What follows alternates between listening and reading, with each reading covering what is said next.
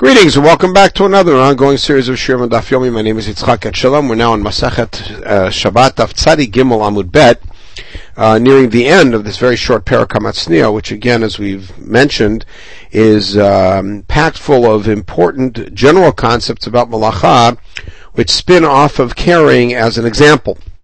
And so in our Mishnah, Motzi Ochalin Pachot Mikashiur Bikli. Let's say that you take out food which is less than kashiur, less than a grogrit, let's say in classic food, and you take it out in a basket, as an example.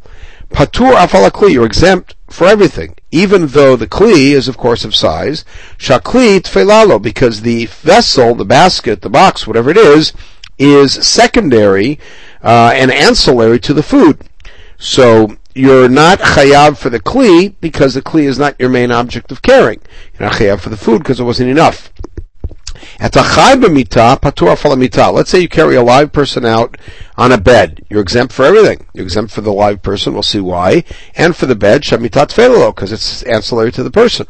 If you carry out a corpse, then you're chayav.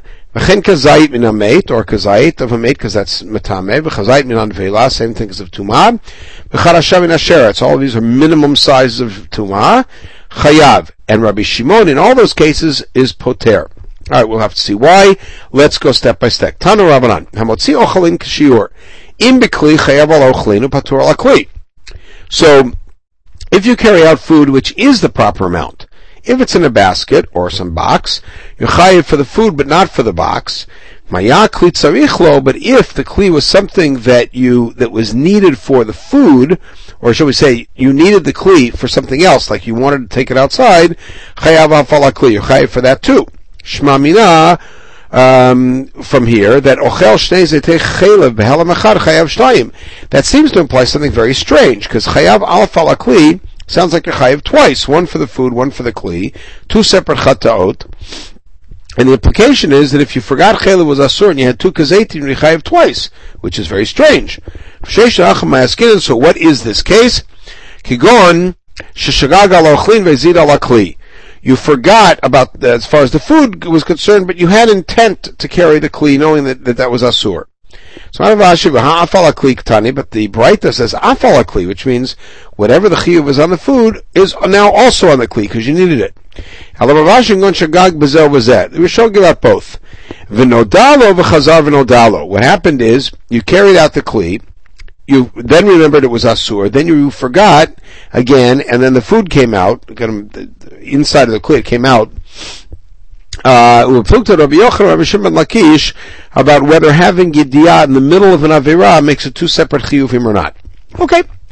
Now, uh, that means that Rav Ashi uh, takes the position uh, that you are chayav twice, and that uh, Rav Sheshet would take the position that you're not chayav twice, therefore he's not going to be mamid that you remembered in the middle, and therefore he will take the position like Rishon like you said, you're not chayav twice, and that therefore he says you're shoging on one and mazid on the other. Now, it's a chayv mita patur afal mita. So let me Rabbi Natan he v'lo Rabbanan. Sounds like our Mishnah follows Rabbi Natan, who says you're exempt for carrying a live person out. Tanya. You carry an animal out, ben chayin ben mishchutin, whether alive or dead. Chayav. Rabbi Natan omer, al hashchutin chayav, al chayin patur. You're exempt if you bring a live animal out. Why? Shachain will say it atzmo, because animals can carry themselves. Which means you're carrying it, didn't really get it outside, it could have carried itself. So, Amarava, Filatim Rabbanan. It could be that in our case the Rabbanan agree. Ad kam lo plig Rabbanan ali Rabbanan, they disagree with them about animals. They fall, they don't walk straight, whatever. But a human being who can carry himself properly, after the Rabbanan modu, maybe they would agree with Rabbi that you're exempt for carrying a live person out. This doesn't mean a tiny baby, this means somebody who can already walk. So he challenged him and says, "V'haditnan ben betera matir basus." This goes back to the Mishnah of Avodah Zarah that talks about animals you're not allowed to sell to non-Jews because they're going to end up getting worked on Shabbat. Ben betera says you're allowed to sell a sus. Why?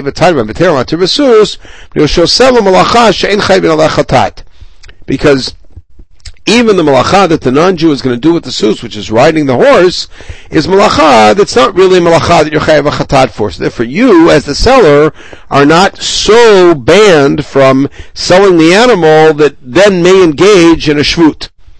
However, Rabbi Yochanan's comment then was that this position of Ben Beter about the sus and Rabbi Natan's position about carrying it on Shabbat agreed uh, had one principle. If you think the Rabbanan don't disagree with Rabbi Natan, except with the kind of animals that fall and don't walk straight, but a horse they wouldn't say that about, if they wouldn't say about a person. So my year Ben Rabbi Natan, why did Rabbi Yochanan say Ben Rabbi Natan agree? You, you would say everybody agrees with, with Ben Beter about this. And so it's Rabbi Yochanan, Rabbi Yochanan was only referring to, it said that Ben rule was only about a horse that regularly carries out ofot. In other words, the horse is carrying a person. And if you say that you're that even Rabbanan would agree that carrying a person is something you're not chayav for, then the horse is not going to be involved in a malacha that comes with a chatat. So why why did Rabbi Yochanan say that's something that, that Rabbi Natan would agree with? Even Rabbanan would agree with it. The answer Rabbi, Rabbi Yochanan says is or that Rabbi Yochanan is referring when he was saying Ben Betera and Rabbi Natan agreed that Ben Betera's case was a horse that's specifically used to carry birds out that are part of a trapping uh, procedure. Since when do you have such a thing? In Ika Deve V'Yadan. There's a particular place where they would bring them out, and they were part of the trapping other birds system. Rabbi Natan Rabbi Natan agrees that if you have a person who's tied down, or an animal, let's say, who's tied down, and you carry him out, then he yogar chayav.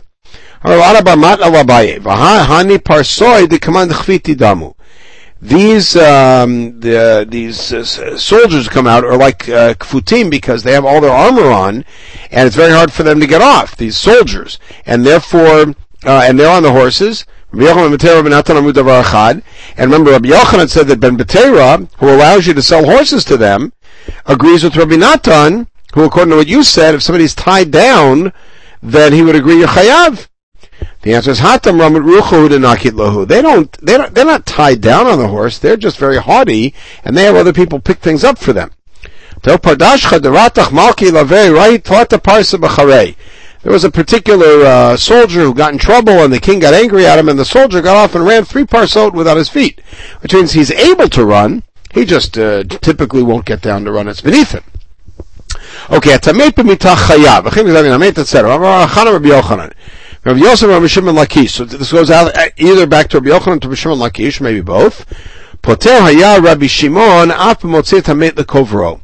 So now, Rabbi Shimon, as we know, we've seen this before, and we saw it chiefly in the second parak, has the position that malacha. So, for instance, when you put out a candle, not because you want the ash, but because you just want there not to be a candle uh, lit, you're patur, according to Rabbi Shimon. And that's what Rabbi Shimon says, if you take a mate out, you're patur, because you don't want the mate out, you just don't want the mate in.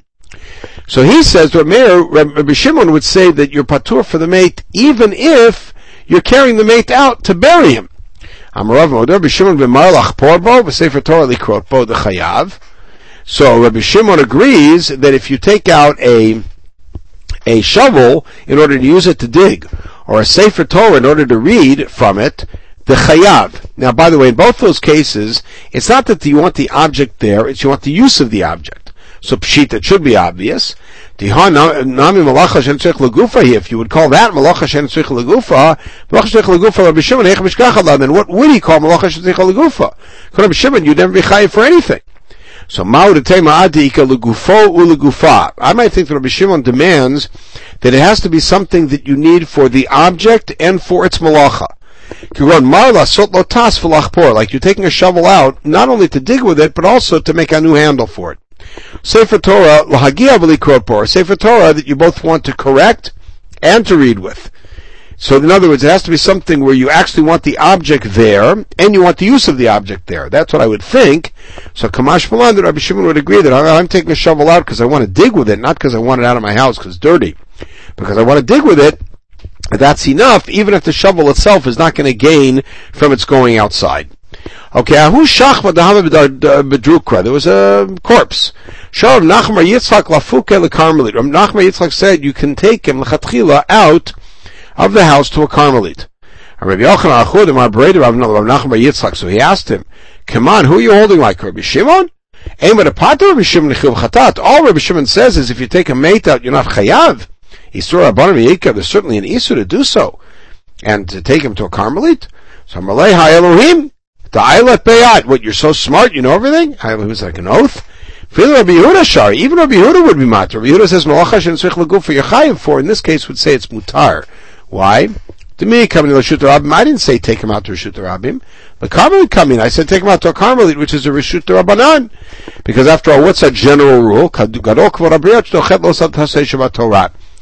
That uh, respect for the dead or respect for, for human dignity, which includes respect for the dead, uh, trumps uh, say in the Torah. And as we said, both in the third parak of Brachot and in the third parak of Menachot, what's the say Shabbat Torah? The lotasei of lotasur, meaning to violate the Rabbanan. So the Rabbanans, the prohibitions that are Rabbanan, do not stand up to a a violation of human dignity. And uh, you got a corpse here, so we allow him to take him outside and to be in a safe, protected place in a Karmelit, even though that's a Durabanan. And even Rabbi Yehuda would agree with that. We have a Mishnah in Negaim. You're not allowed to uh, take out uh, Simanei uh, Tzarat. It's an Isur in the Torah. So what happens if you do that, or you burn an area that's uh, that's a, a nega? Over say. Eat marachat mishtayim chayav. Now remember, if you have one hair, you're not tamei. So if you had two hairs and you pulled one out, you'd be chayav because you're erasing the tumah. Achat mishalosh. What if you had three and you pulled one out? Rav Nachman Amar Chayav, you're still Chayav. Rav Sheshet Amar Patur. Let's see why. Rav Nachman Amar Chayav. Ahani Masav di Mishtak Lachar Achriti Az Tuma. Rav Nachman says you're taking one out of three is helpful because if another one falls out or gets taken out, you're now not tamei. So your action was meaningful. Sheshtamar patur, because hashtam miyad, hayita latuma. Sheshet says you're patur, because you did not make yourself not tamei with this action. So if Shesham namino, I'll prove it to you. None, in our Mishnah, we said that if you take out a kazayit, meaning the minimal amount of tuma, you're chayav. Hachatzi zayit patur. Implication is if you took out less than a kazayit, you'd be patur. Even though theoretically, if another half kazayit were to come out, you'd have enough for tuma. Chayav. I, have a Braita that says if you take out a half a kazayit, you're chayav. My love hadatanya chayav dafuki chatzizayit mikazayit. Doesn't, isn't it the case that the Braita that says you're chayav is when you took half a kazayit away from a kazayit? V'hadit nan patur dapi chatzizayit mikazayit umachza. And when you say patur, it's when you took half a kazayit from a full kazayit, plus one and a half, so that there's one left, so you have not disrupted tuma there. Whereas it's one kazait, you take half out, you've now erased the tumah there, and it's meaningful. So Nachman's answer is no. Idi v'idi chayav. Right? Both of them in both cases you're chayav in a case like that. V'hadin on patur. When do we say patur? Da'apik chatzizayit meit gadol. When you took a chatzizayit from a huge body, where you're taking it out didn't mean anything. The tumah is there and it's not going away so quick. And even if uh, the chazayit and two fall off, you still got a full body there. Okay, we'll pause at this point. We'll pick up for the last couple of Mishnayot to end the parak. Um, that will again look at particular uh, particular malachot as a way of examining some general uh, concepts about malacha. In the meantime, we should have a wonderful day.